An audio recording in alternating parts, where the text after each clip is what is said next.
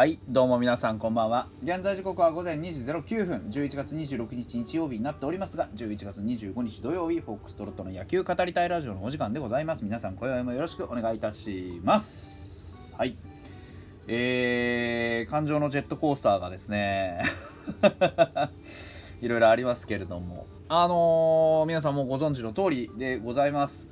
えー、FA でね、あのー、25日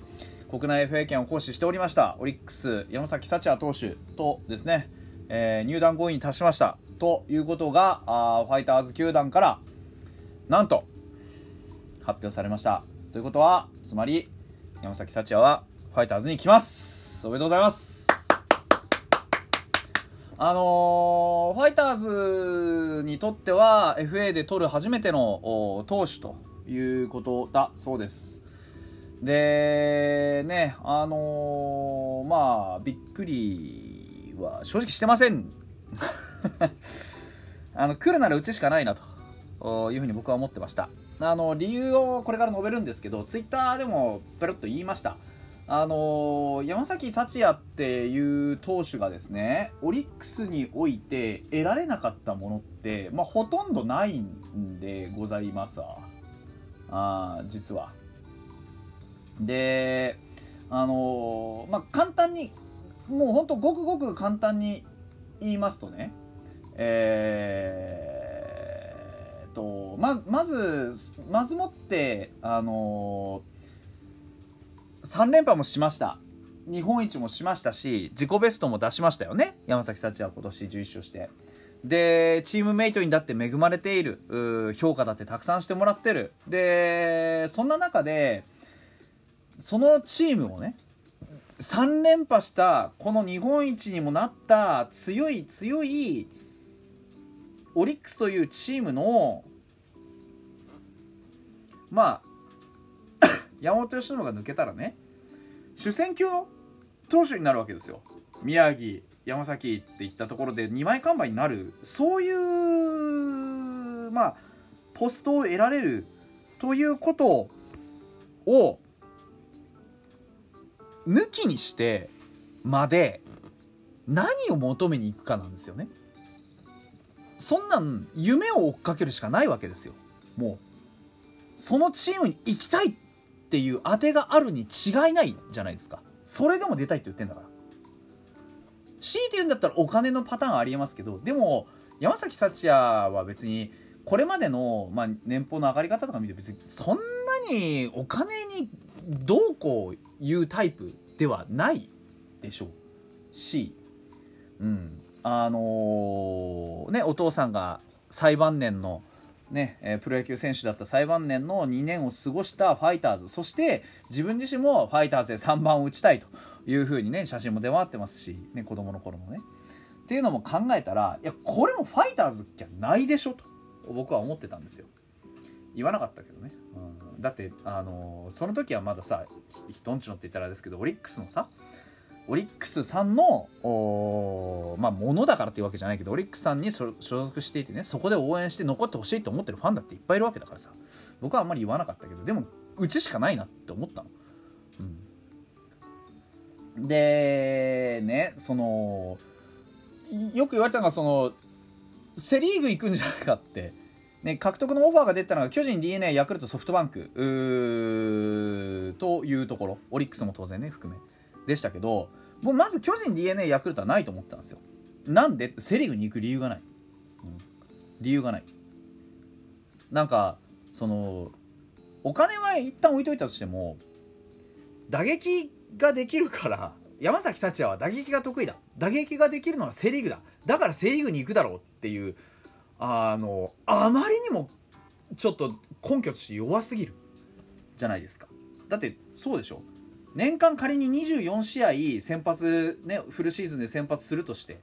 じゃあそのうち打席に立てるの一体何回なんですか？24試合全て8回9回投げ切ったとしても打席3回か4回回ってくるか来ないかでしょ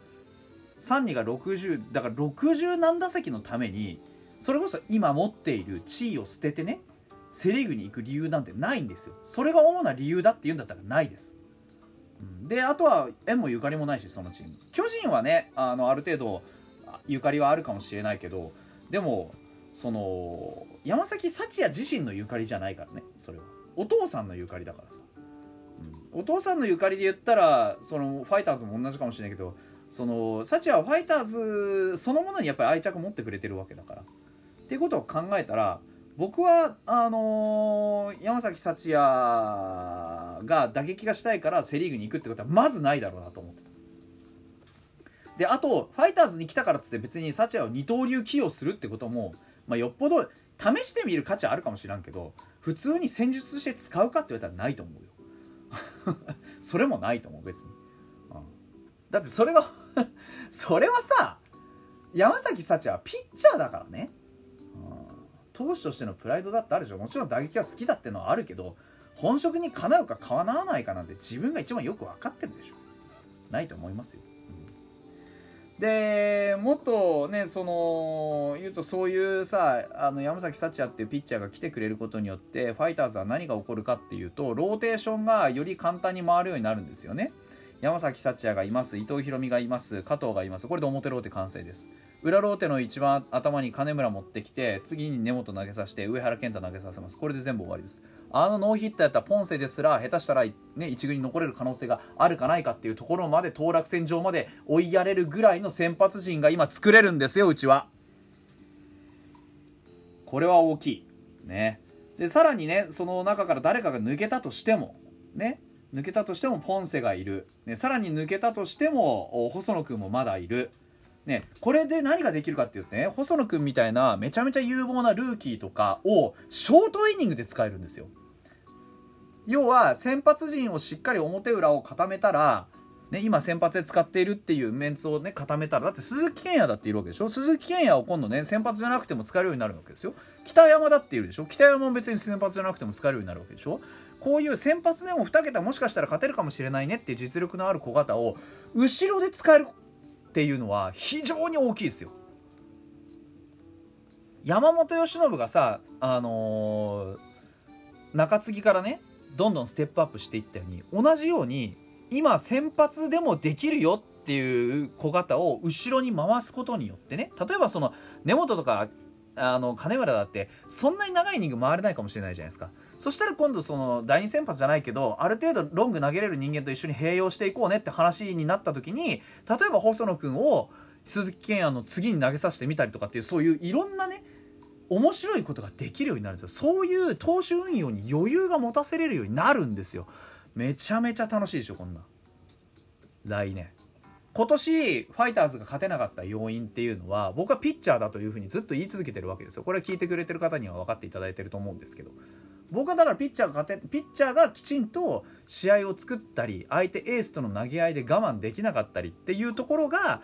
ね、その上手にできてない部分がたくさんあったから今年はなかなか勝てなかったし13連敗も止まらなかったんだよっていうふうに思ってるわけですよ。そんなところに来てねそのついこの間も外人ピッチャーも補強しました、ね、ショートイニングで使います。そして今回山崎幸也もねいます。来年はポンセだって怪我から本格的に復帰してきます、ね、鈴木健也だとか今年の前半ね北山君だとか今年の前半の先発陣を支えたあピッチャーたちだってコンディションを整えてもう一回しっかり返り咲こうとしてますっていう中に、ね、噂はいなくなったかもしれないけれども山崎幸也が入ってきて。でえー、なんですか加藤君が残留してってことを考えたらめちゃくちゃに投手王国になる可能性がある。しかも左が多いじゃないですか。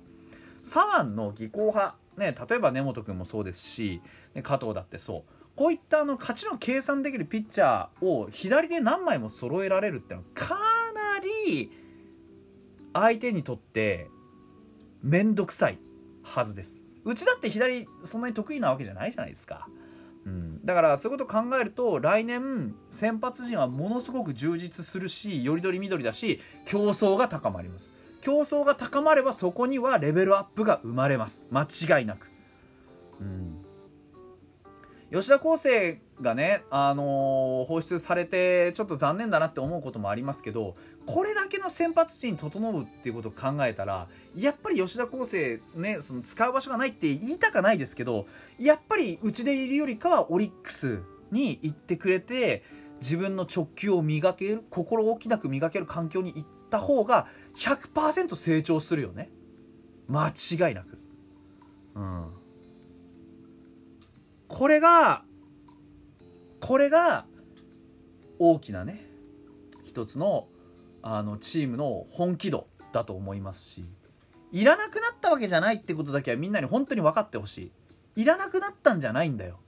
吉田康生は。これだけの分厚い投手陣が形成できるっていう中で一歩足りないんだ、うん、その一歩をねオリックスで埋めてそしてオリックスの投手陣の中でめきめきと頭角を表してくれたらそこで夢の続きは見れますからね。うん、なんかいっぱいそのねショックなこともあったり、えー、こういう大きなね喜びもあったりするっていうのがあプロ野球の醍醐味でもあります。正直なところね、うん、だからそういうのもあるからやっぱりあの僕は箱推しなんでね。そんなにあの吉田康生がとか山崎福也がとか誰が彼がって言ってショックを受けたりしないけど皆さんもまだもう一つあるんですよ。現役ドラフト。誰かがまだもう一人あのファイターズを去ることに間違いなくなります、うん、ですからあのそこも含めてね少し覚悟をしておく時間はあるんじゃないかなというふうに思います。私あのタイガースキャスターさんでねまたゲストに呼ばれて、えー、現役ドラフトのシミュレーションをやらせていただいております。のであのぜひね配信された折にはそちらの方もよろしくお願いしますということで本日はここまででございます。ようこそ山崎幸也。